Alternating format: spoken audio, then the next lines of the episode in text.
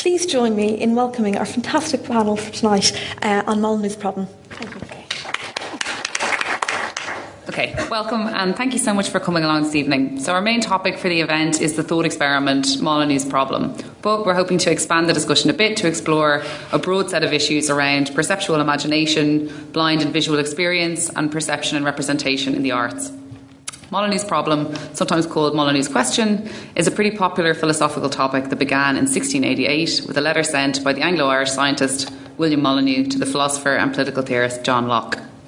William Molyneux had a number of reasons to be interested in vision, optics, and blindness. He was working on an important treatise on optical lenses, but perhaps more relevantly, he had married a woman who became ill and lost her sight a few weeks after they married. Locke never acknowledged Molyneux's initial letter, never got back to him, but Molyneux did eventually succeed in getting a correspondence going and raised his now famous question again, this time with a better result. So, Molyneux's problem asks about a person who has lived their whole life blind and can reliably identify a sphere and a cube by touch. You might notice that we have some props. Um, would such a person, Molyneux asked, if instantly given perfect sight, be able to recognise the cube and the sphere by sight as the objects known from touch without touching them? So, this question was incorporated into Locke's next version of his very famous book, The Essay Concerning Human Understanding, and since then, the problem has been picked up and discussed by a host of important subsequent thinkers. Indeed, it's become one of the key thought experiments in the philosophy of perception, and the literature on it now includes a number of, a number of interesting empirical experiments as well. So, Molyneux's question has prompted many other questions about the history of philosophy and its treatment of disability. So much discussion of blindness and very little appeal to the blind experience or to blind expertise. It also raises interesting questions about the ability of all perceivers to imagine perceptual experiences very different from our own. This idea has consequences for philosophy, but also for the arts and how we present our ideas to one another, which we'll discuss a bit as well this evening. So, let me introduce our speakers. So, on the end here, we have Barry Ginley, who is a Quality and Access Advisor to the V&A Museum, uh, Marjolein Degenaar, I've said that right. Yes, it's okay.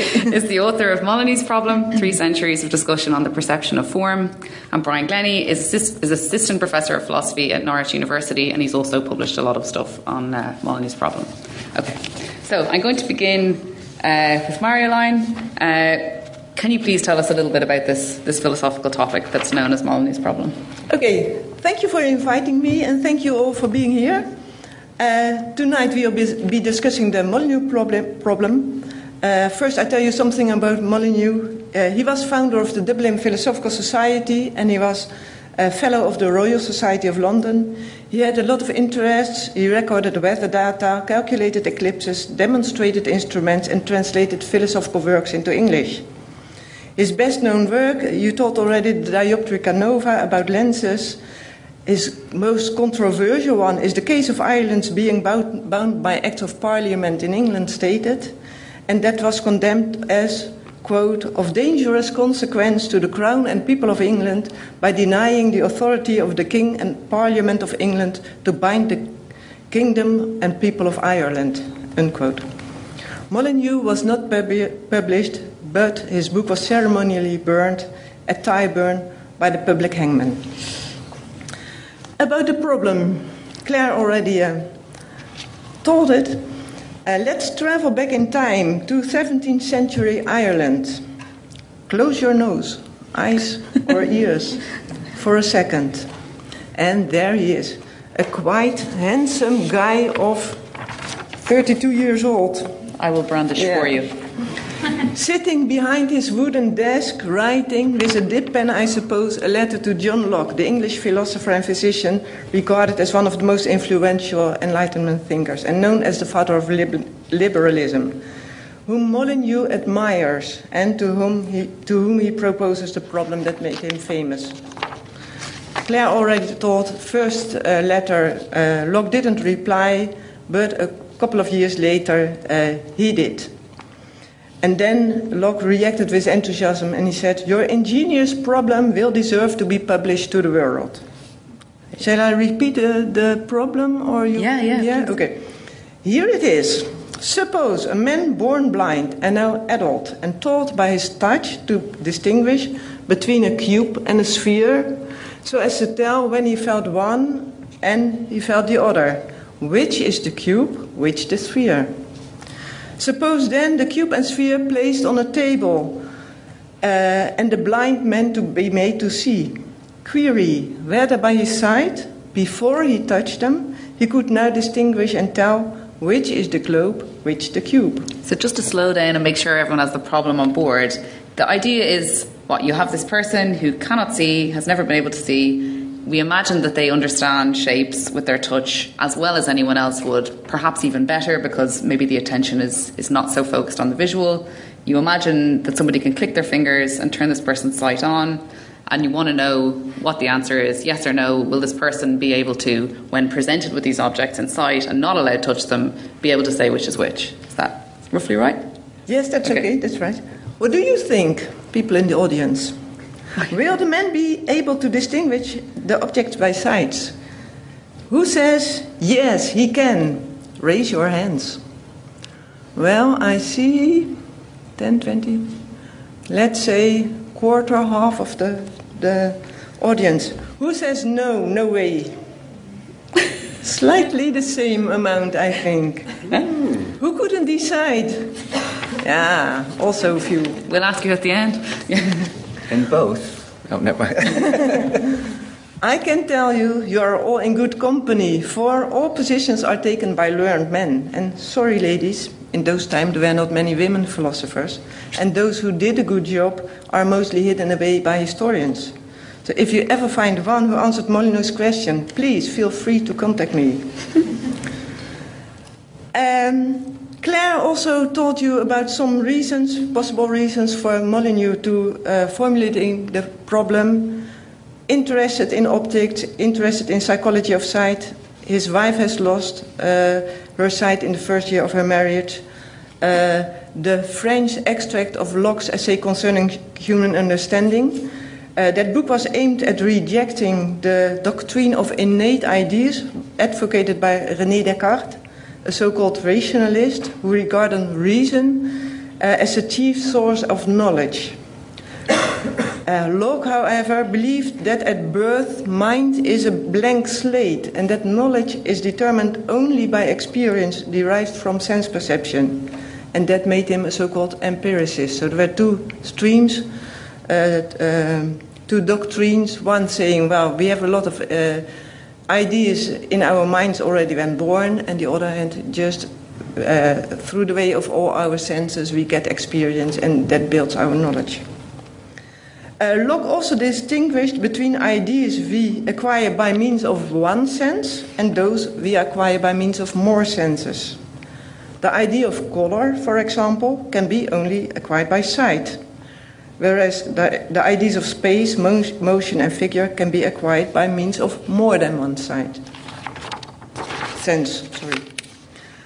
Um, now, as Molyneux knew the essay, it seems highly probable that his problem was motivated by Locke's exposition of the ideas of persons born blind and the ideas of figure, which can be acquired by means of sight and touch. In addition, and that's quite interesting, I think, Molyneux may have been inspired by the 12th century philosophical novel Hayy ibn Yaqdan, and that's written by Ibn Tufail, an Arab, Andalusian uh, Muslim polymath. I have it in Dutch here. If you want to see it afterwards, you can uh, take a look at it. The book tells about a feral child raised by a gazelle and living alone on a desert island. Uh, for in the introduction of the novel, uh, you can find a passage about a man born blind, man born blind whose eyes are opened. And this book became a bestseller throughout Western Europe in the 17th century. And it's said to have had an influence on Locke, on Locke and maybe also on Molyneux. Now, if you have a look at the solutions of the problem, Uh, then we can see that in the first instance, philosophers regarded Molyneux's problem as a kind of thought experience, which was to be dealt with by ratiocination alone, for they considered it impossible that a man born blind should be able to acquire sight. The arguments put forward for the solutions were usually concerned with the relation between visual and tactual sensations. Some, like Molyneux and Locke, were of the opinion that the relation between those tactile and visual sensations of the form of the objects was not evident directly, but had to be learned. And that the blind man, at first sight, would not be able to say which was the globe, which the cube, whilst he only saw them. The blind man had to learn by experience that what his affects his touch, so or so, like a protuberant angle or the smoothness of the globe, must affect his sight, so or so. On the other hand, you had people like Synge, Lee, and the famous Leibniz, who answered aff- affirmatively. They also were of the opinion that the visual and tactual sensations of an object differ from each other, but they thought that the relation is necessary and perceived directly, or that they had something in common which is either observed directly or inferred by reason. Uh, most answers given so far in the 18th century differ from each other, partly because of the different epistemological positions. So, if you think uh, knowledge uh, is, uh, is innate or uh, received by experience, partly because of the different interpretations of the problem. Uh, some people thought that the man had to answer directly, others that he could make use of his memory and reason, and yet others that he should be at liberty to view all sides of the object by walking around them. And some thought that the man should be told in advance that he would be presented with a globe and a cube, whereas others did not. So, in fact, then you have a lot of different uh, questions or problems. So, you start with this quite general, pared down question from Molyneux, which is imagine this scenario, answer yes or no um, but there's, it turns out upon inspection that there's loads of different things that can vary what your answer will be. So you might think uh, you would say no to the question if you have a certain set of attitudes, but maybe if you let the person walk around the room and maybe experience all sides of the object, that that's going to change the perspective or something. So it's yeah, you have this one simple project at first that, uh, upon other philosophers paying attention to it, seems to get more and more complicated. Is that true? That's true. Yes. Okay, the discussion uh, starts to change in 1728 when the English surgeon anatomist William Cheselden published an account of what a congenitally blind born boy had seen after his cataracts had been removed. And a cataract is if your natural lenses are clouded. The publication led philosophers to regard the Molyneux problem no longer as a thought experiment, but as a question that could be answered by experimentation. Cheselden noted that when the boy was first able to see, he did not know the shape of a thing and could not recognize one thing from another, regardless of how different in shape or magnitude they were. For example, a cat or a dog or something else. Some philosophers, like Voltaire and Diderot, were of the opinion that Cheselden's information confirmed the hypothesis that the blind man restored to sight would have to learn to see and to distinguish the objects. Others, however, such as La Mettrie and Diderot, regarded Cheselden's account as wholly ambiguous in its implications. They pointed out that it was possible that the boy had been unable to make valid perceptual judgments because his eyes had not been functioning properly, because his eyes had not been used for a long time, or because he didn't have had enough time to recover from the operation. They further pointed out that Cheselden had perhaps asked the boy leading questions or that the boy had not been intelligent enough to answer the questions. And what he did, in fact, was posing interesting uh, questions about, or, or putting, uh, asking criteria for uh, psychological experiments, some methodological questions. So do we know much more about what actually happened with Cheselden and the boy? I mean, was it what? You know, is what was he he restores his sight, and then what kind of questions does he ask, or what does he is he messing with shapes? Is he? Yeah, he, he just asks him questions, uh, uh, what he can see, but it, it, it's not a, a, report in which he uh, says what questions he asked and uh, writes the answers down. He, he made the report later, so we, we, are, we don't know if it's uh, truthfully, if he can uh, it, it's not quite um, quite clear. Okay. But he gives examples uh, about uh, seeing a house, seeing a dog, seeing other objects, and the boy didn't know in the beginning at all uh, to discern uh, objects. I'm just shorter about the next uh, century, so it will not take long uh, what I'm saying. In the 19th century, we can discern several new developments. Uh, ophthalmologists performed experiments which showed whether the patients were be able to f- see form, size, distance, etc. So they made special experience for it. Um, didn't know the Molyneux problem, so he didn't give a cube and a sphere to his uh, uh, to the boy. But these ophthalmologists, some knew about uh, Molyneux's questions, and so they tried to do experiments on it. But also here we don't have the yes or a no because the cases could not be easily compared, since the pre and the post operative circumstances differed to a great extent.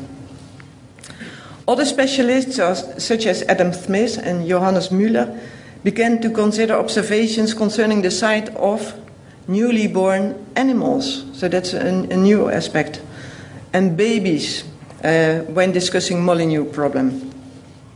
Here too, no unanimous solution was given, amongst other, other things, because of the different interpretations of the problem. Now, in the 20th century, the main interest in the problem has been historical. It has also turned up frequently in textbooks of psychology, ophthalmology, neurophilosophy, and also in publications on very diverse disciplines like mathematics, architecture, literature, art, sport, whatever. And a new way of approaching it has to do with using sensory substitution systems. Can you tell us what they are? Or?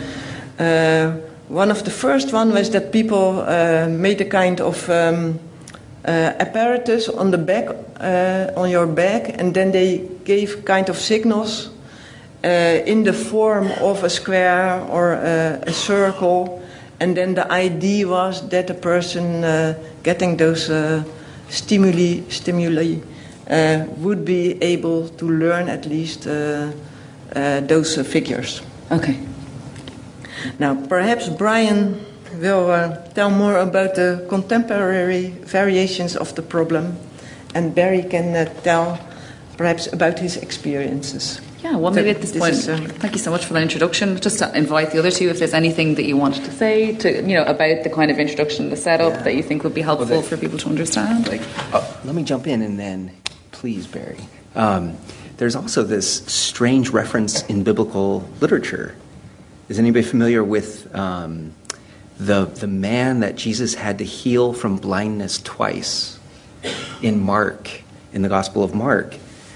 Jesus, of course, spits in some dirt and puts it onto a blind man's eye and then asks, What do you see? And the blind man reports that he sees people, and there, in fact, were his friends there, but he says that they look like trees. Strange, right? So then, Jesus just directly spits in the eye of the blind man. And then it is reported that he fully sees. So I guess if you believe, you know, the Bible, you have to answer no. Is that what it would be, or? Yeah, I guess there's only one cure maybe for that. um, Barry, is there any, any thoughts on the kind of introduction, or I know the Molyneux problem is not your, you know, background or expertise, but if you if you wanted to share anything with us. Um, well, I, am just thinking if, if that's a way of curing sight uh, sight losses, been having spat in some sand and so on, I think I'll see if the NHS uh, supplies that. Yeah. Um, but um, no, I, I, find it interesting because of uh, being blind myself and um, and hearing these different theories and, and so on. Um, I must say, um, from my point of view. Um, if I got my sight back now, I personally would be able to tell you the different shapes because I have that visual memory from before when I lost my sight when I was 26. But for somebody who's totally blind, they wouldn't. They would have to learn, they'd have to be shown that object. Okay, so you're a no out the gates on the thought experiment? Yeah. Okay. Oh, that's good, good instinct to have. Just early on, are there any questions, especially if there's anything sort of to clarify any of the setup or anything? Because otherwise we could move on to the more okay so the yeah so we got this really nice introduction in which we see the history of the problem and we see how these different philosophers have weighed in on it. So you've got a camp of people who very strongly feel this no answer and then lots of people who are really committed to a yes answer uh, I guess all of whom assuming they have a, you know a, a perfect idea of what it would be like to go from being blind to not being blind which probably merits a bit of attention as well. Um, but as Marjolein said, it starts out as this sort of theoretical thought experiment and then becomes something that people are trying to do actual, sort of more scientific style experiments on. So, um, Brian, would you tell us a bit maybe about how the problem develops or how sort of treatment of it changes? Yeah, I mean, I can pick up on some of the things that were said about the 20th century. Um, there's a, there was a strange set of experiments by a fellow at the University of Washington with babies, like we're talking like 40 hour old like just popped out type situation. Is that maybe don't want to visualize that, but whatever. He would have a facial gesture with his mouth, and I'll do the three of this them. This is the scientist. This is the scientist would do this to the baby. There's actually a picture of him like holding the baby like this. Um, clearly not a father, right? Although, because then the baby barfs on you, so you you know, real fathers know it's you hold the baby the opposite way. But anyway, I'm, I'm trying to be funny, but it's failing. okay. Well, show me your face though, because I guess I should describe it for the yeah. for the podcast. So here it is. So you're holding the baby out, and and then you go. It's called a tongue protrusion. You do that. Okay, sticking out your tongue. Mm-hmm. And then you do the uh, O with your mouth, and then you purse your lips, like that. And the infant could perfectly imitate these mouth gestures of the scientist. And he did it with over 60 infants over the period of several years.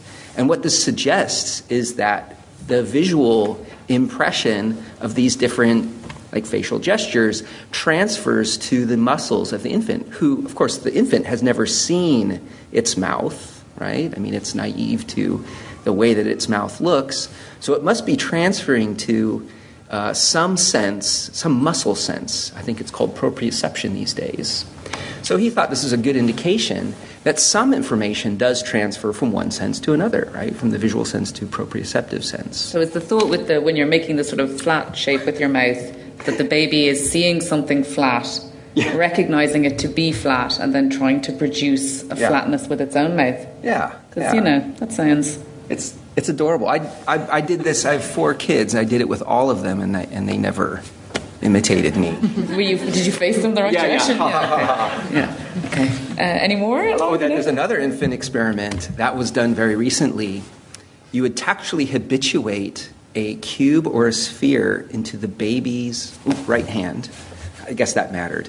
Uh, so actually, I did this with my third boy um, at 10 hours old. Put that in your pipe, Meltzoff. Anyway. So I tactually habituated him to a cube. Does and that mean you just you, you made him hold you the made him hold it, okay, but he right. wants to grip it. It was so strange. And after about a minute, and this was reported in the scientific article, they literally like throw it away. Like they're like done with it. Try it. I swear, it's just really weird. So you tactually habituate them to one shape, and then you dangle two shapes before their eyes, the cube and the sphere, and then you measure their looking times, how many times they look at each shape and how long they look at each shape. And they will look towards the novel shape more often and more times, suggesting that the tactual habituation did transfer to the vision because, of course, they're looking at the new shape more often. Can what I be, think about that one? Can I be difficult? So it seems like in the two cases, we're having opposite intuition. So yeah. the, the, child producing the same thing is seen to be indicating that there's a transfer being made. But in the second experiment, it looks like them fixating on the opposite thing. Yeah. It's, so I'm worried about that. Well, it gets worse. Um, Good. Yeah. There was another experiment with pacifiers. So there was a bumpy pacifier and then a smooth pacifier.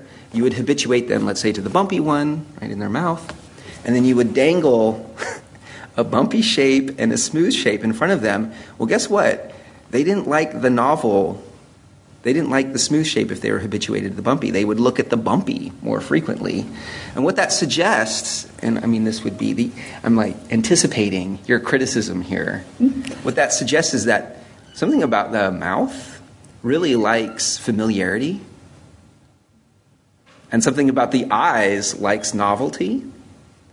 And that's why they're, in some sense, you know, they want the novel information with their eyes, but they want the familiarity with their mouth.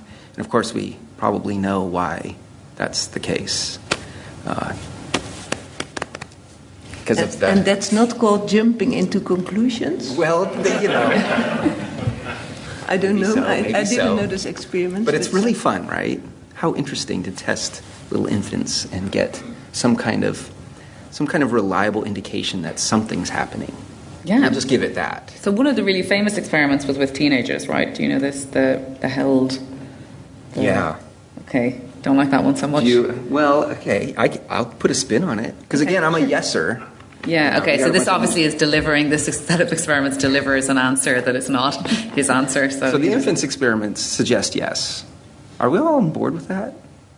All you? Oh my gosh! There's lots of people shaking their head no. Okay, fine. I think in, in the whole time of history, people always are looking uh, at arguments that um, confirm their no. meanings. Yeah. The, Oh, oh, the bias. The, the, the, the, I'm gonna. De- I'm not gonna deny that I'm slightly biased because I'm. I'm a. I'm a lover, not a hater. If that. If that works. Yes. Oh, will you wait till the microphone gets to you just so we can record it? Sure. One more. this is a very famous set of experiments by Richard Held. Um, Oh yeah. Let's set up the negative experiments first, and then can yeah, take your yeah, questions. yeah, yeah. okay? Because we need to have a balanced approach here. Although I think they actually support an affirmative answer. That look is the perfect look. Okay. As you might expect, uh, when you um, uh, couch a cataract or remove a cataract from someone's eyes, um, they can see shape, whereas previously they could only maybe uh, luminance contrast, maybe pick up a couple colors.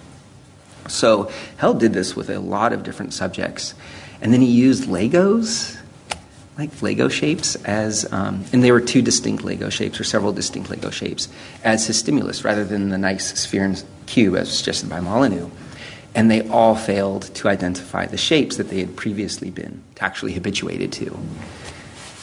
But then he retried it just like a day or two later, and they did identify the shapes. And even he concludes that the temporal immediacy, like if you test them right away, they'll fail, but they succeed so surprisingly quick, it suggests that there's already a pathway for transferring this information from touch to vision.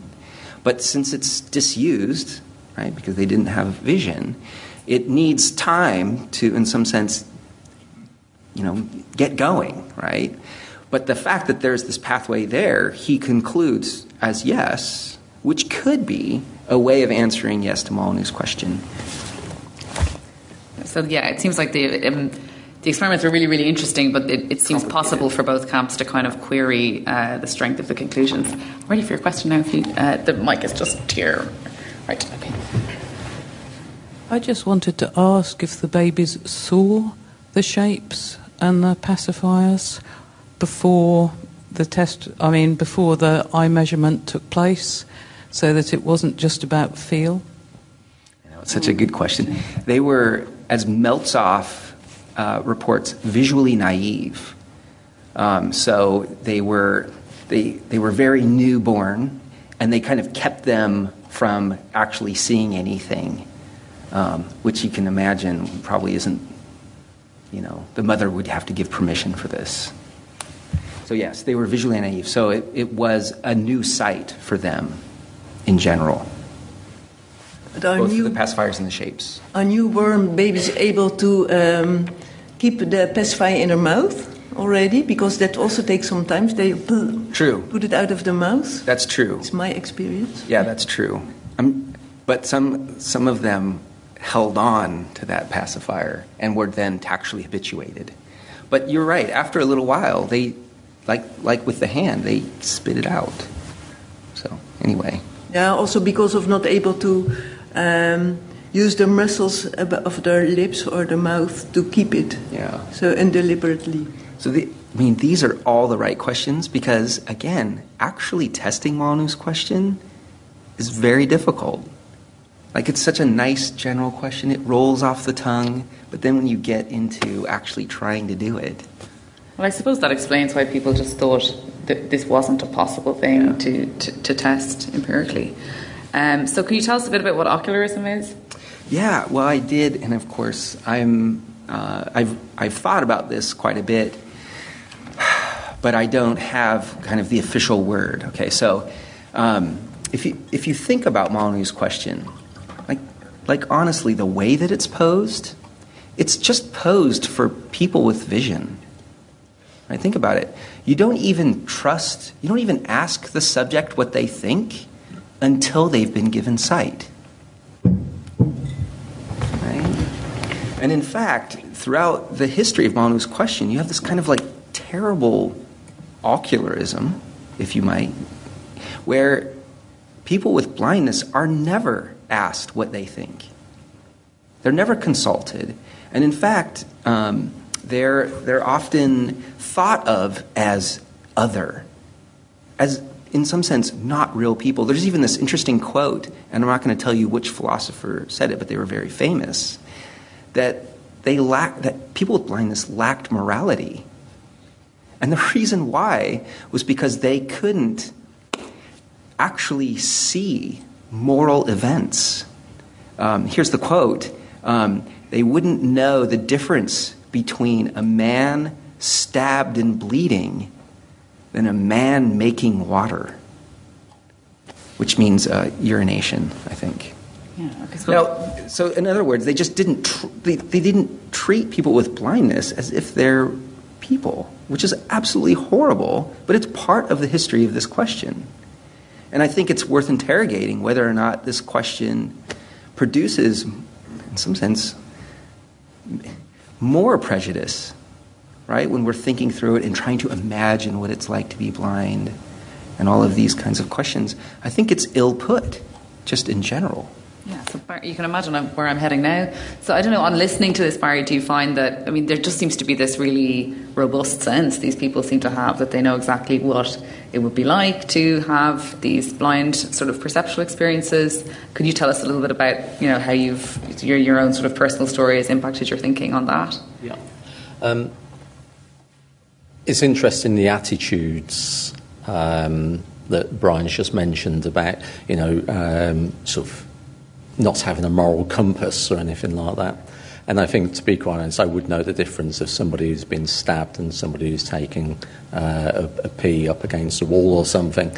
So, um, just by the sound that they're actually making. Um, but, you know, uh, it, it's interesting that even in today's society, blind people can often be sort of seen as less intelligent and um, you know sort of not being able to fully participate uh, in life. So it's interesting that um, you know uh, attitudes still haven't really changed a great deal. Um, you know for there was a major sort of shift in attitude for people from when I lost my sight. So, you know, before I lost my sight at the age of 26, I worked as a, a personal fitness trainer, sports instructor. And so therefore it was always Barry the instructor. Three months later, I went back to the place where I was working, and several of the guys who were asking me about their training programs before wouldn't speak to me because I was referred to as the blind man as opposed to Barry, the sports instructor. Which seems amazing because what possibly could change in your capacity to advise someone? I mean, on their you know physical health. I mean that it's a knowledge based practice, right? And why would it be the case that Well, this is it. You know, I, I could still tell them and, and demonstrate sort of, say, weightlifting techniques and so on. I couldn't see their form to see if they're making any bad mistakes. That was the only issue. You know, so I always joke that it wasn't just my, my eyes that were switched off, it was my brain that was switched off. And that's how people tended to uh, perceive me. So it took a bit of time to get used to that uh, perception, um, you know, because you could spiral out of control and get into deep depression. Yeah, I'm sure. Because of it. Yeah. And then we're going to talk a bit more about your work specifically relating to, to the arts a bit later. But in terms of, so I guess I, one of the things I find the most interesting philosophically about this uh, in teaching it to students, I'll often say, you know, one of the things we're asking with the Molyneux question is sort of akin to or like the same kind of thing as asking someone, someone who has the five senses working well to imagine having a sixth sense. So, you know, it's very difficult to, to begin to think about how to do that, right? You sort of tell somebody there's some additional way in which you can interact with the world. Uh, tell me what that would be like. So, as somebody who has lost their sight, do you think it was, you know, it, was a possible thing to coherently imagine what it would be like to no longer be able to see while seeing, or do you think this kind of doesn't really make sense? Um, for me, it was um, easy enough to know what it would be like not being able to see because um, I've been rather careless in my life. I've regained my sight twice and lost it three times. So I'm actually looking for a sort of try and balance it out in the future. Um, but um, so so therefore, you know, um, knowing that it wouldn't be the end of life if I lost my sight. Whereas for somebody who hadn't come from a blind background, you know, I went through the, the school for the blind system in the UK uh, since the age of 12. Whereas somebody who has never known anybody who's visually impaired, it would be torment for them and they would be panicking. One, one friend did say uh, when I was losing my sight, when I was in my teens, he said, um, I wouldn't come out of the house if I knew I was losing my sight. Sort of, uh, but you know, that's because he'd never been um, sort of introduced to anybody who had a, had sight loss. So that he felt was would be, you know, the the be all and end all of his world if he had lost his sight.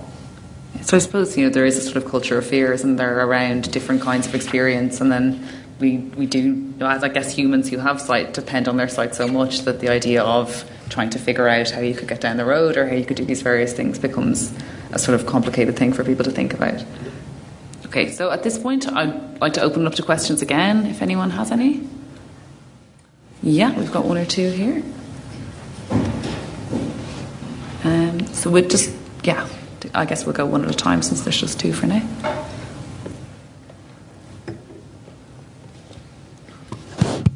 Thank you. but I must say that the more I listen to what you said, the more I feel puzzled. But anyhow, the, what you said that the, the, interaction between baby and the dad reminded me of my my experience. The first day my son was born, because my wife really liked me to see my son, but then she told me that if the nurse feel okay, you can see him. So I get into that, the, the baby's room.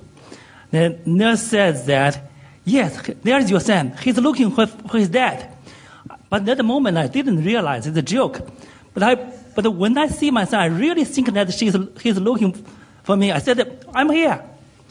But when I told my wife said, because she's a doctor, she said, that is nonsense. That is because the first day the baby couldn't open his eye. He never, he couldn't know who are you. And when I discussed that with the nurse, she said, she just gave me a smile. She, it is, it is clearly, she thinks that that is impossible. But with the time going, but I, but I must say that at that moment I really saw my son is looking for me, but I'm not sure if that is true or it's imaginary. Uh, I, I, my question imaginary. To, for you is that, according to your theory, which is true, which is not true? Thank you. Are you asking us to settle this argument between? yeah, it sounds like she has a pretty robust negative response, doesn't she? Okay, so I don't know. Anyone want to weigh in? I, I think uh, when the baby is in the womb, it can hear sounds, so perhaps your son recognized your voice. Yeah, I, I really think that way. Yeah. Although I think that his voice would somehow be different if heard through an inch of flesh, right? Um, so I'm not. I don't know if it would. Maybe, but I, I. That is a worry that the acuity of an infant's eyesight is very low, And but I, mean, a lot of the work of the ba- holding the baby and uh, and the shapes is done within a, a foot and a half, and it's quite likely that the infant has acuity within a foot to 18 inches. Um, but whether or not it would be so interesting if there was like some innate facial recognition of of the father, but sadly, I think that would be the only way that it would the baby would actually recognize your face. I'm afraid it's it's not good news. It sounds, yeah, no, it's, yeah, it sounds like your wife is just, uh, is winning this one. Anyone else? I mean, Barry, do you have any thoughts? Um, it's a bit too deep for me. okay, fair enough. And then another question there in the back. Any more questions? Okay, just keep your hand up if we've got a question. We'll come around to you in a minute. Okay. You mentioned um, the senses, and then you mentioned the sixth sense, which I've always uh, considered as being the brain. And uh, my curiosity is um, if one were to divide the senses up into percentages, what percentage would you give to each of the senses? Now, most people would say, oh, 60% to my eyesight. If I lost my eyesight, I'd lose 60%, 60% of my persona. I don't know. Um, but if you would divide the 60, sorry, the, the six senses into, into 100, you'd get about 15% each. So I was just wondering how much value do you give to your hearing, to your eyes, to your touch, to your smell, to your taste, and your brain? Okay, so two kind of thoughts here maybe on do we know much about statistics on how much people depend on one sense over the other? And then maybe it might be interesting to know from Barry's point of view, having moved from sight into blindness, whether you feel like the way in which you use your other senses changed radically, and if so, which ones you depended on more than others. So feel free. I mean, I, I, could provide a context for what I think Barry's answer is going to be that the brain is very plastic. You know, that's the word that's used, such that if you uh, uh, play music, right, uh, then I, I'm, I'm assuming that you would have a more developed and sophisticated auditory cortex. But if you're a visual artist and are able to distinguish colors very finely, right, you would perhaps have a have have more use of the visual cortex. And then we do know that if you if you blindfold yourself, but engage in spatial activity, um, you'll actually recruit the visual cortex to do some of that spatial work, even though you're not using your eyes, so to speak. So it, I guess the tough thing is your brain is so plastic, it might not even be good to distinguish up the senses in this hard and fast way, right? And then, of course, I mean, just to throw more confusion out there, you have synesthesia, where you have two different senses and sometimes trading tasks. Uh, a variety of and, and, a variety of other issues. Can you give like a classic example of synesthesia, or oh, someone who uh, sees uh, letters as colored. So, and it could be that somebody in the audience has synesthesia but doesn't know it yet. Hmm. This is a very common thing where days of the week are colored, numbers are colored. It's called grapheme. Grapheme. It's probably quite hard to separate the senses out in the way you would want to for that question as well, right? So it's you know it's rarely the case that you're only using one at a time. But I might just go to Barry in case you have any thoughts on this. Um, well, I'm always uh, one for statistics. So I was uh, told that um, through tests, uh, humans, 77% uh, of um, uh, their sort of senses is, is taken in through their, their eyes, although um, it's much smaller. The, the actual information taken in is something like about 10%. So you know you you leave you lose a lot of um, what you visually see. Um, for for me, once I lost my sight, my hearing just didn't go click. Sort of, I can hear quite well. You have to develop it. Um, so you know, I, I, remember walking down Great Portland Street, tapping away, sort of, uh, with my white stick at the time, and then have, crouching down because I thought I was going to get hit by a lorry coming down. Because for the first time, the sound bounced off of the wall. and that confused me. And I thought I was in the middle of the road as opposed to on the pavement. And that's because I was using my hearing more because I didn't have to use my sight because I couldn't use my sight. So it's just sort of developing those senses in, in different ways. You, you know, uh, in, in a nice room like this, I can actually hear quite well, but if um, everybody started talking and, and, and so on, then I'd, I'd struggle to hear and, and to be able to orientate. So, you know, it's a case of the environment uh, impacts greatly on, on sort of um, how we use those senses um, sort of differently. And, and how long does it take to, to develop your other senses, to, to improve them? Um, my sense of smell is 26 years and going because Okay. I have a poor sense of smell. Um, whereas my hearing is not bad, I say, but it depends upon uh, the environment. Uh, my sense of touch is quite good. I learned to read Braille from the age of 12, although I'm very slow with it. And also, I'm a trained masseur as well. Um, so, therefore, I developed my sense of touch. But for some people, they never develop. Um, and that's why that is, I don't know. Okay.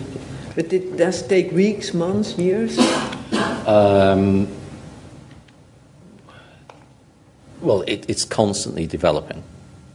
So, um, and of course, like everybody, I'm getting older. So, where my hearing might have been better when I was younger, it may not be as good now.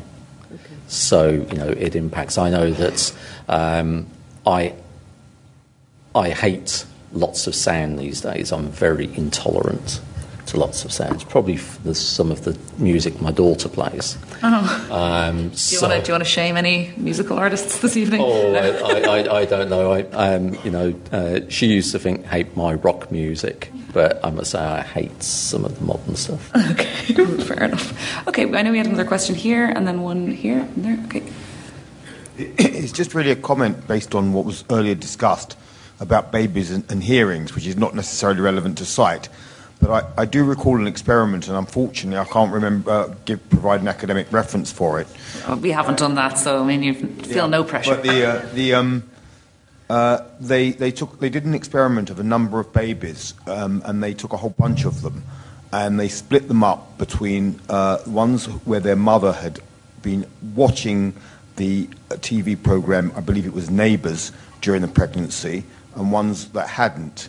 And then shortly after the babies were born, um, they played the uh, theme tune of the music to Neighbours to the babies and so what reaction was. And the result of this experiment was that the babies whose mothers had listened to neighbours or watched neighbours were pacified by the, uh, the more pacified by the by the theme tune than ones that hadn't because then the the discussion was that mothers who watched it when they were pregnant were probably calm at the point when they were watching the program you know when, when they're pregnant sitting down relaxing and the babies might have you know so that was the experiment but I don't know how relevant it is to Molyneux's problem but it, it was relevant to the earlier discussion That's really interesting, and I really hope that the podcast will cut to the to the appropriate theme music. um, but I don't know. Do you guys have any thoughts on that? It seems like there's something like the, the familiarity is, is the thought that something that is experienced before. It's before. a classic philosophical question. How much does the fetus inside the womb actually perceive from outside the mother?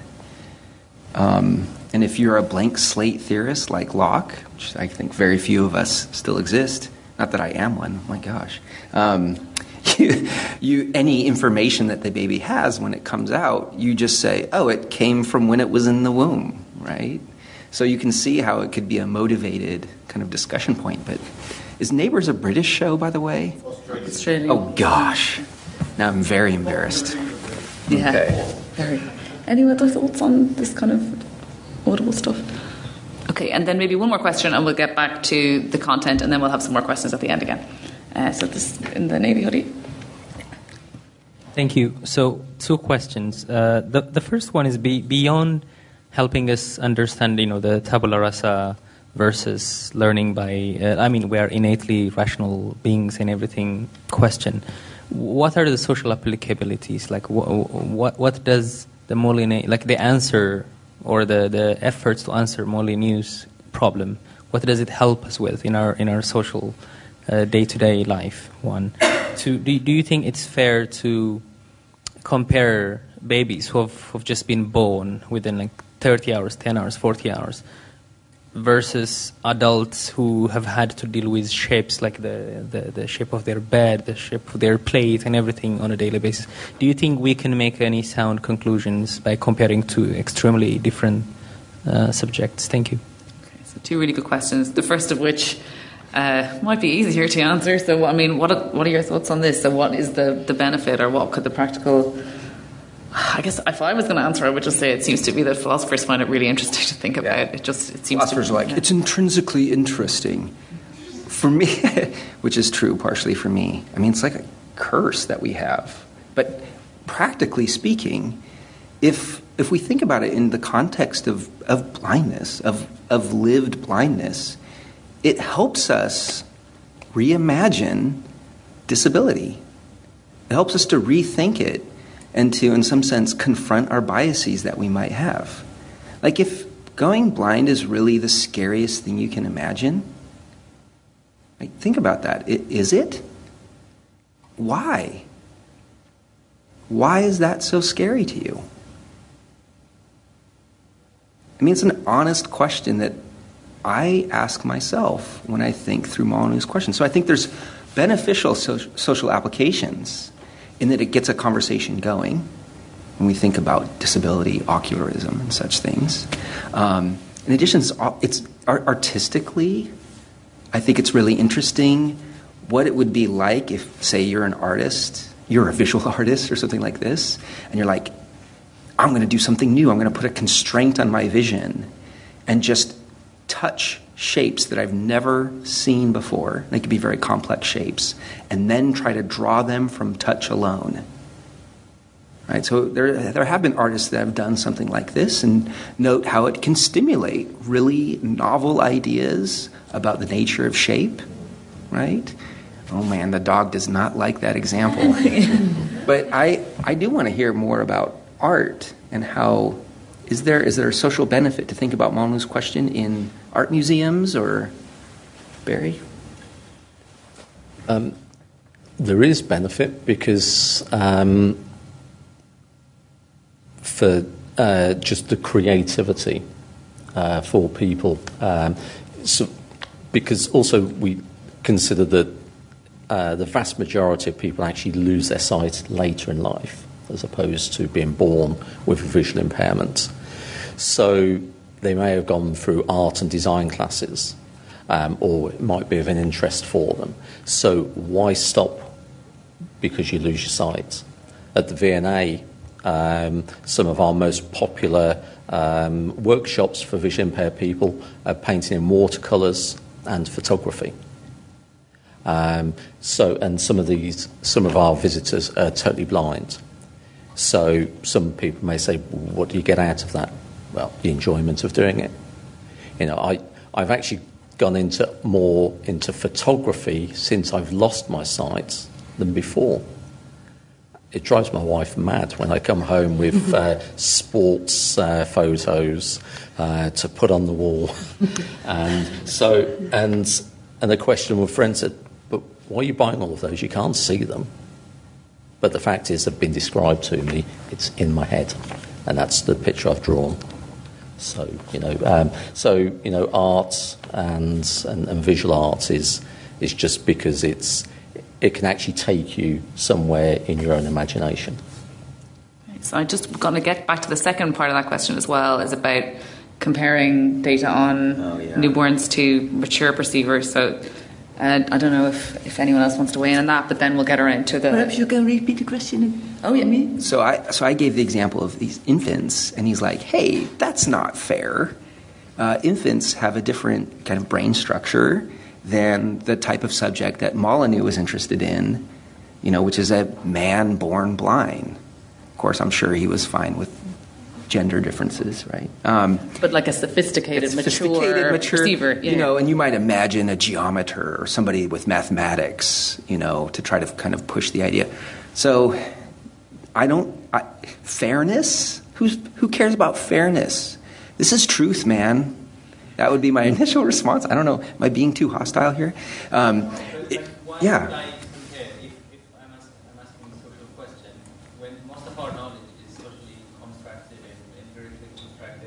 Why would I compare? Sorry. I, I don't think you're hostile. Uh, the thing is, like my research methods professors would be the first ones to tell me, "Hey, you are comparing two extremely heterogeneous uh, sample, you know, sa- sa- like sa- subjects." So when it comes to learning ability and everything, why would I compare somebody that's sophisticated, rationally trained, empirically? With a newborn child who, who have never been told what's what. And the level of distinctness between the two examples, like the level of distinctness between that cube and that sphere, and the bumpy pacifier and the smooth pacifier, the level of distinctness is quite different in my, in my head. So. I think you don't have to compare those two groups, but that it's just another way uh, of thinking about Molyneux's problem. And what is interesting to see is that first it's uh, a hypo- hypothetical question, and then science evolves, and psychology is, of course, a new branch in science from the 19th century, something like that.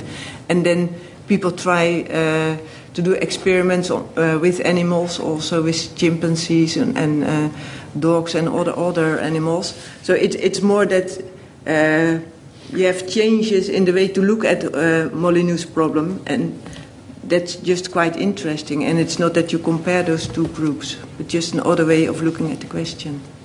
Yeah, just to back this up. By the way, this is your. She wrote the most amazing book in the '90s, which holds a very different view that there's only one question and there's only one way to answer it no. And I've spent my career trying to show that that's not true.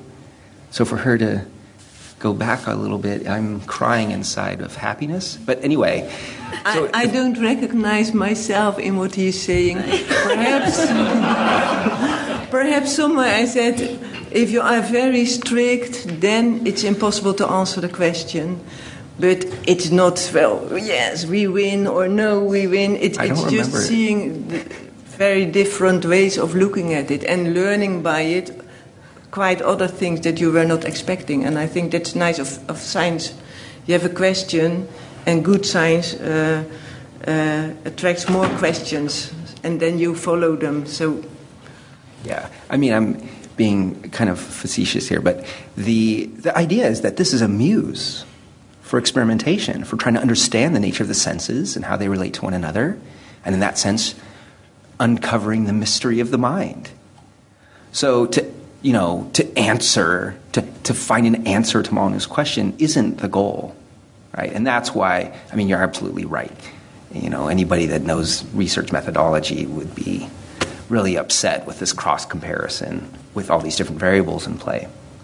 But if you think of it as a muse, I mean, uh, this guy at MIT, uh, Mriganka Sur, um, rerouted ferret auditory cortex into the somatosensory, into touch. So he basically rerouted the things that were coming in from a ferret's ear to their touch and vice versa. On the basis or inspired by Molyneux's question, he made these Frankenferrets. So I mean, you you can see how it like promotes experimentation and yeah.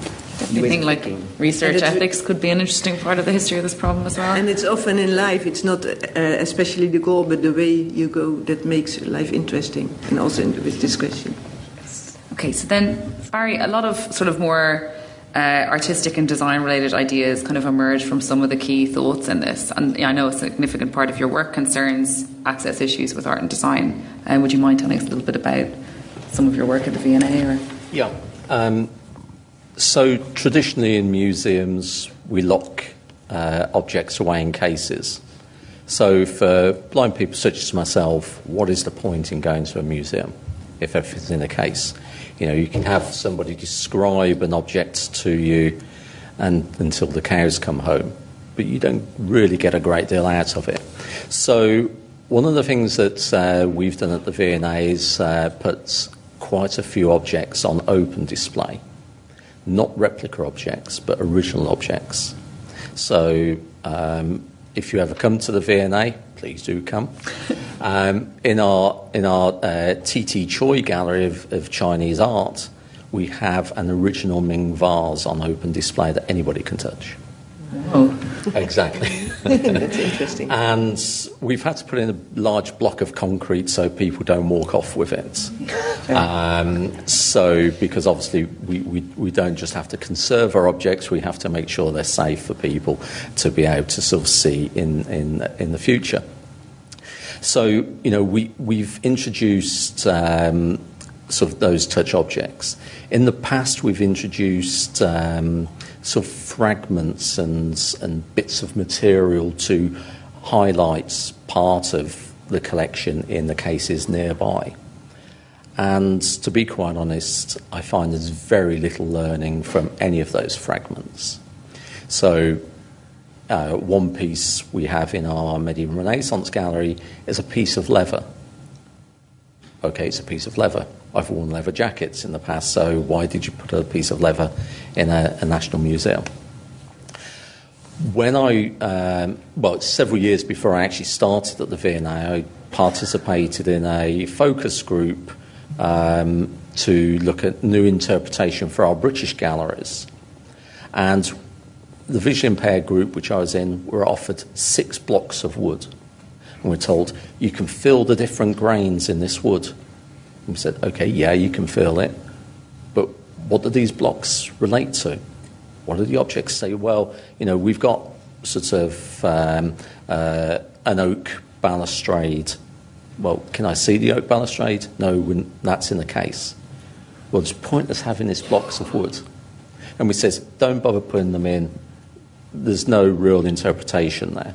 Is the thought they're trying to give you some small piece of something and then they hope that with having the relevant kind of touch experience that when you have the thing explained to you, because as you say you can't touch it, you'll have this extra bit of relevant information or what do you think is the thinking? I personally, I think it was lazy interpretation. Okay. um, because they thought, oh, well, you know, the, these things have texture. What we do a lot in museums is try and conserve our objects.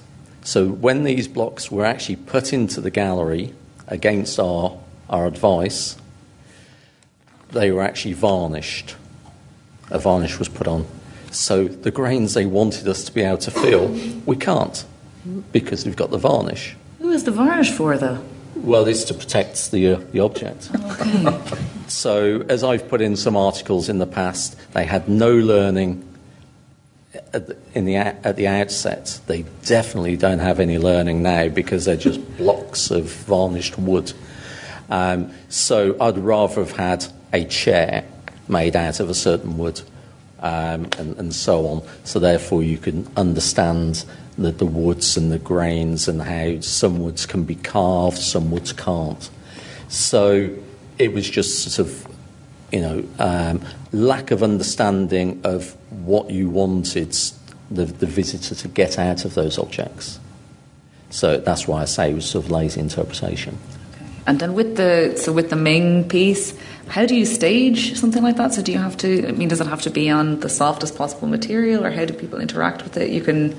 Okay, you, you can just walk up to it in the gallery, touch it with your hands. We do say take your rings off, and that's so. But I- in 17 years, I've not taken either of my rings off to touch the object. Um, so, uh, um, hopefully, no V&A curators in here tonight who are going to listen to the podcast because I'll be in trouble. Um, but um, so you know, but. Um, we, we just allow people. Some of our objects, which are on open display but aren't normally allowed to be touched, so some of our Rodin sculptures, for example, for our visually impaired groups, we give them gloves to touch the objects. Now, this throws up uh, another sort of debate of, you know, how much benefit is touching an object with gloves than touching with your hands, bare hands obviously it'd be nice to be able to touch with your bare hands, but then the curators wouldn't allow us to touch the objects. So I say I'd rather touch with the gloves than not touch at all. So therefore I can get to understand a bit about an object. Because I've had an object described to me and they say, oh, it's, it's this, this, and this. And I touch it and think, it's much larger than what's been described to me. So, you know, being able to understand the, uh, the object and uh, in its entirety, um, because people, you know, you might say six inches, you may say 20 centimetres. Well, there's a couple of inches difference there if, if you put it into whichever um, sort of number you want to. Um, so, you know, it, it's, um, it's just nice to be able to touch. It's a shame that we can't touch um, without having to wear gloves, but that's a small price to pay to, you know, who, who in, in this room, and you may have to shout out to point, putting your hand up because I won't see, who's been able to touch an original Rodin sculpture? Nope. We are not allowed to. Uh, I'm not seeing any hands either. Yeah. So, so you know, so uh, fortunately, with the gloves, I've had that benefit of being able to do that. And, and what's your opinion about copies? Because then you can feel the structure. If you have an, an object, an uh, sculpt of a sculpture, you, you can feel. Because often when I see a, a Rodin or another I, I want to touch it. I don't do it because there are people looking around for not doing it. But if I would be able, sure, I, I do. And if you have see little children, first thing they want to do, touch it. Yeah. Um, the problem we have in museums is lack of storage for objects. Yeah. And then if we create, a, say, a 3D image of um, an object, where are we going to store that? So, um, you know, for example, we've got about four and a half million objects in storage in the V&A. Um, if we produce another sort of 100 objects, we're going to struggle to, you know, to put them, them in storage. So I think it's always nice to be able to touch the original. At times that's not possible because of the fragility of some of the objects and so on. Um, so we, we can do other things, sort of uh, raised images and, and so on, and, and using different materials in, and put in context. So, but it is always nice to try and touch the original Yeah. um, to, to get that because, you know, we are a museum of originals. You know, um, I, I personally don't really want to go and sort of work in a, a museum of 3D objects um, because it's not an original museum. I suppose when you think about why people travel all around the world to go look at a painting, in the case of you know sighted people, it's it's because there's something exclusive about having this sort of intimate connection with a really special object. And I guess you know if maybe you know you've got to try and provide that experience, the intimacy and the closeness, but without it, you know, without it. Re- It's requiring- that social experience that you know we all want to go with our family and friends to visit uh, museums. You know, after losing my sight, um, I I've always been a big football fan, and my team have just become champions of Europe Ah, congratulations. uh, on Saturday night, and and I didn't want to stop going to the football. And people say, "But you can't see." I said, "Yeah, but I've always gone to the football. I want to, and I can get a commentary in the grounds and so on. So therefore, I can go to the game. I can have those same discussions with my friends about the penalty, which was definitely a penalty on Saturday night. Um, so, um, you know, I can have those discussions, just like when you come to the likes of the museum, somebody describes a painting to you, and you might say, I like that, or I don't like it. You know, we, we, we have those choices. And I, for me, it's all about choice. So, um, you know, personally, um, I wouldn't enter a museum in my own free time. I'd rather go to the football. but, but I know people that would hate to go to the football and like to go to museums. So it's, it's people's own choice. Do you have much experience of people designing with a blind audience in in mind, or is that something the is involved with? Or Um, it depends upon work, which designer you actually work with. Um, some, some people and some designers will talk uh, to vision impaired groups to understand um, sort of how to create a decent tactile image. I worked with a, a group of uh, former students from MIT, and they created an, uh, a painting from the Museum of Fine Arts in Boston. And the only thing that I couldn't distinguish was of these two people on this uh, picture, and they had a hand across the chest, and I thought the fingers was sort of a pattern on the tunic. I didn't need any other description for all that.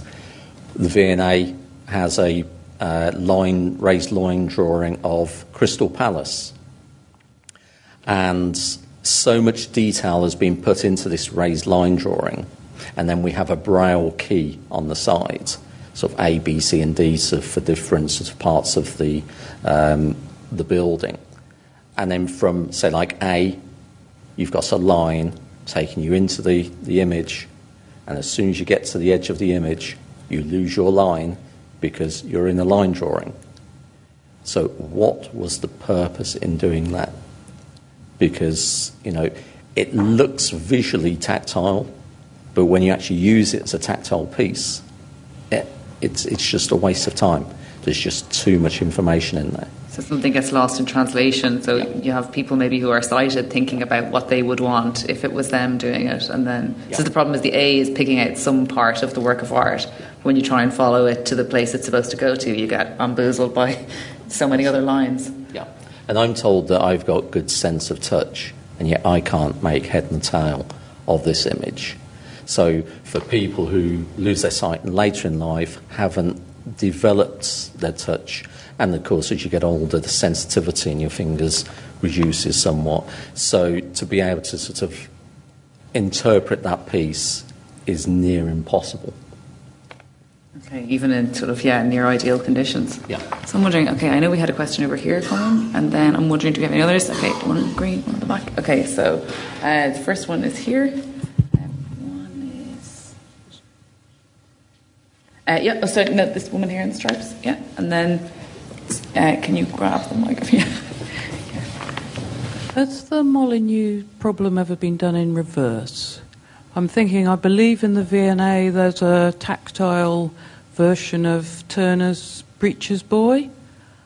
Um, and if I, when I tried to match it to what I saw, I couldn't do it. So I was curious if this has all been what happens if you re- regain your sight. What would happen if people tried to get people to identify things that they had seen but could now only touch? Okay. I, th- I, think there are different, uh, many uh, uh, inverse versions of Molyneux's question in, in, the, in the whole of history. And uh, if I make also a connection with a museum, last week I was at an exhibition in uh, Rotterdam about Bauhaus. And at the, the entrance of the uh, exhibition, there were all pieces uh, of different materials which you could touch. And I saw them and I touched them, and then I closed my eyes and I tried, tried but I really couldn't make up of a lot of uh, the materials what it was. So that I think that that's nice. And uh, they taught at the Bauhaus just to get rid of all kind of biases. Uh, you have and just feel what you can feel, look at what you can see, uh, and that I think that's a good kind of educational system. I know you know of one well, case. Right? Yeah, there is a single case uh, from a philosopher who was uh, blind. He was a Malebranche scholar in the early 20th century, and he wrote an entire book trying to under well, try to trying to help uh, people with vision to understand that people with blindness were real people. And he posed Molyneux's question in exactly the way that you suggested um, that you imagine a man born without touch, but able to see and familiar with the shapes of sphere and a cube by sight alone. But if he were made to touch, made to be able to feel, would he identify the shapes at first touch? And he said, No way. It takes a lot of training to train the touch to distinguish shape. That was his answer. So, very good question. It would be interesting if somebody said yes on one and then no on the other. I, I would try to say yes. Mm-hmm. Uh, I know we have a question here in the green, and then we're next. Hi, yes. Um, I was just wondering, um, is it? Do you think that we're like fascinated by sight and we accord like a lot of importance to it because of the studies that, like the try the questions we try to answer about it? Is there are there like other like philosophical questions about other senses, and also more to Barry, um, what do you think is something maybe we like don't appreciate um, enough or as much when we have sight that you personally like come to appreciate more, or do you have any kind of um, not advice but things to like maybe look to to appreciate more? Uh, for me, um, people to appreciate their ability to be able to see.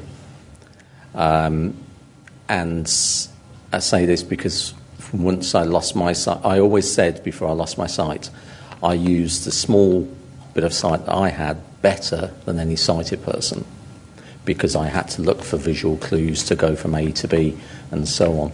I had to sort of um, sort of develop um, sort of ways of being able to see objects more clearly.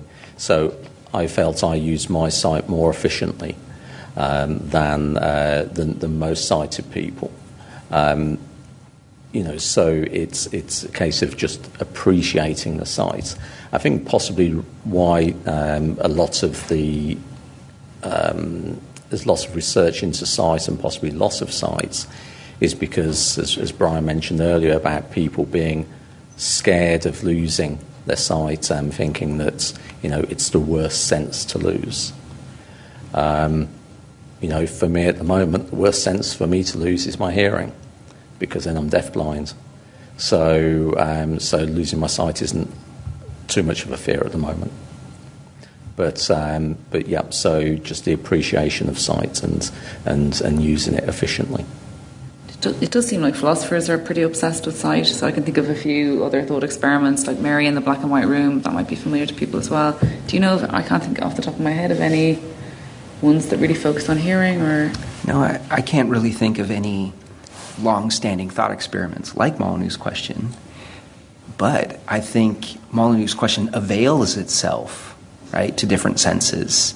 Um, uh, so this is the opportunity for you, right, as dare I say, baby philosophers, think about Molyneux's question for the first time, perhaps, saying, hmm, how can this help me think better about audition or about taste?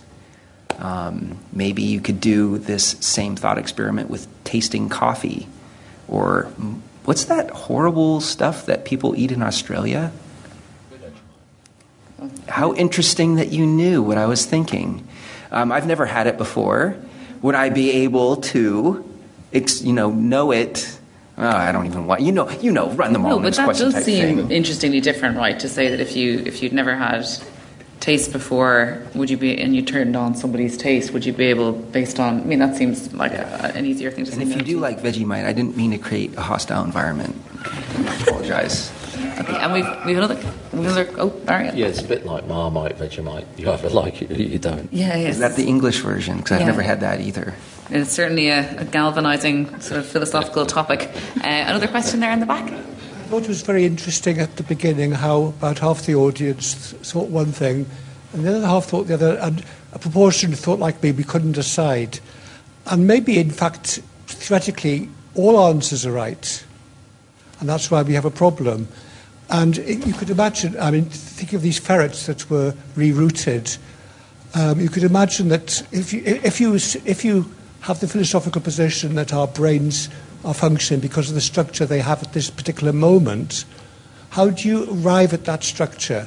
So you could imagine a tabula rasa, a, a, a amorphous thing which is being structured by something coming in from outside, or you could imagine something which is genetically programmed by the genes that are inherited from, from parents that have actually experienced the environment and been selected for an advantage of understanding it before they actually get, get the first impression. So the question really is is there anything of, of a brain structure which can only be established in one or other of those ways? If there isn't anything, then all those answers are possible and they may apply in different species. That very, very.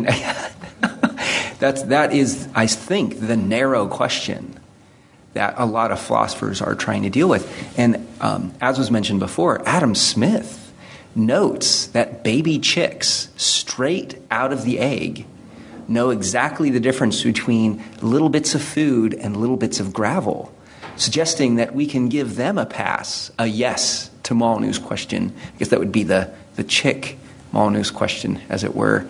But then, yeah, you would have to, you know, vary it across different species. Could it be that chimpanzees um, would they pass the test? What about parrots?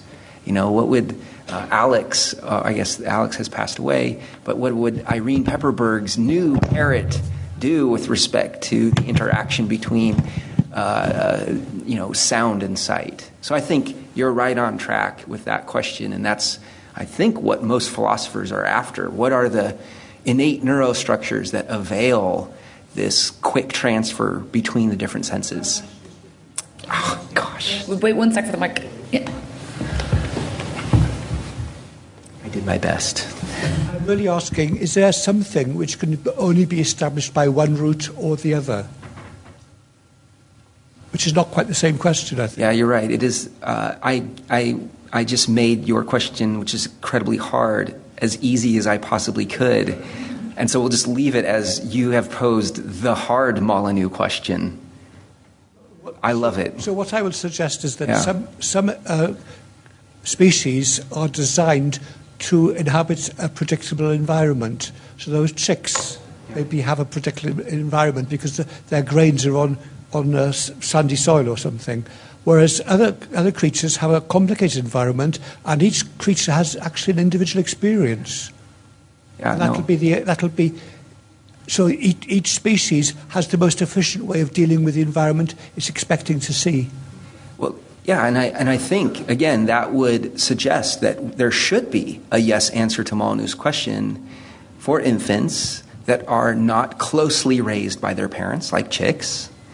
Whereas for other infants, like human infants, you wouldn't anticipate, perhaps, that they would have quick transfer.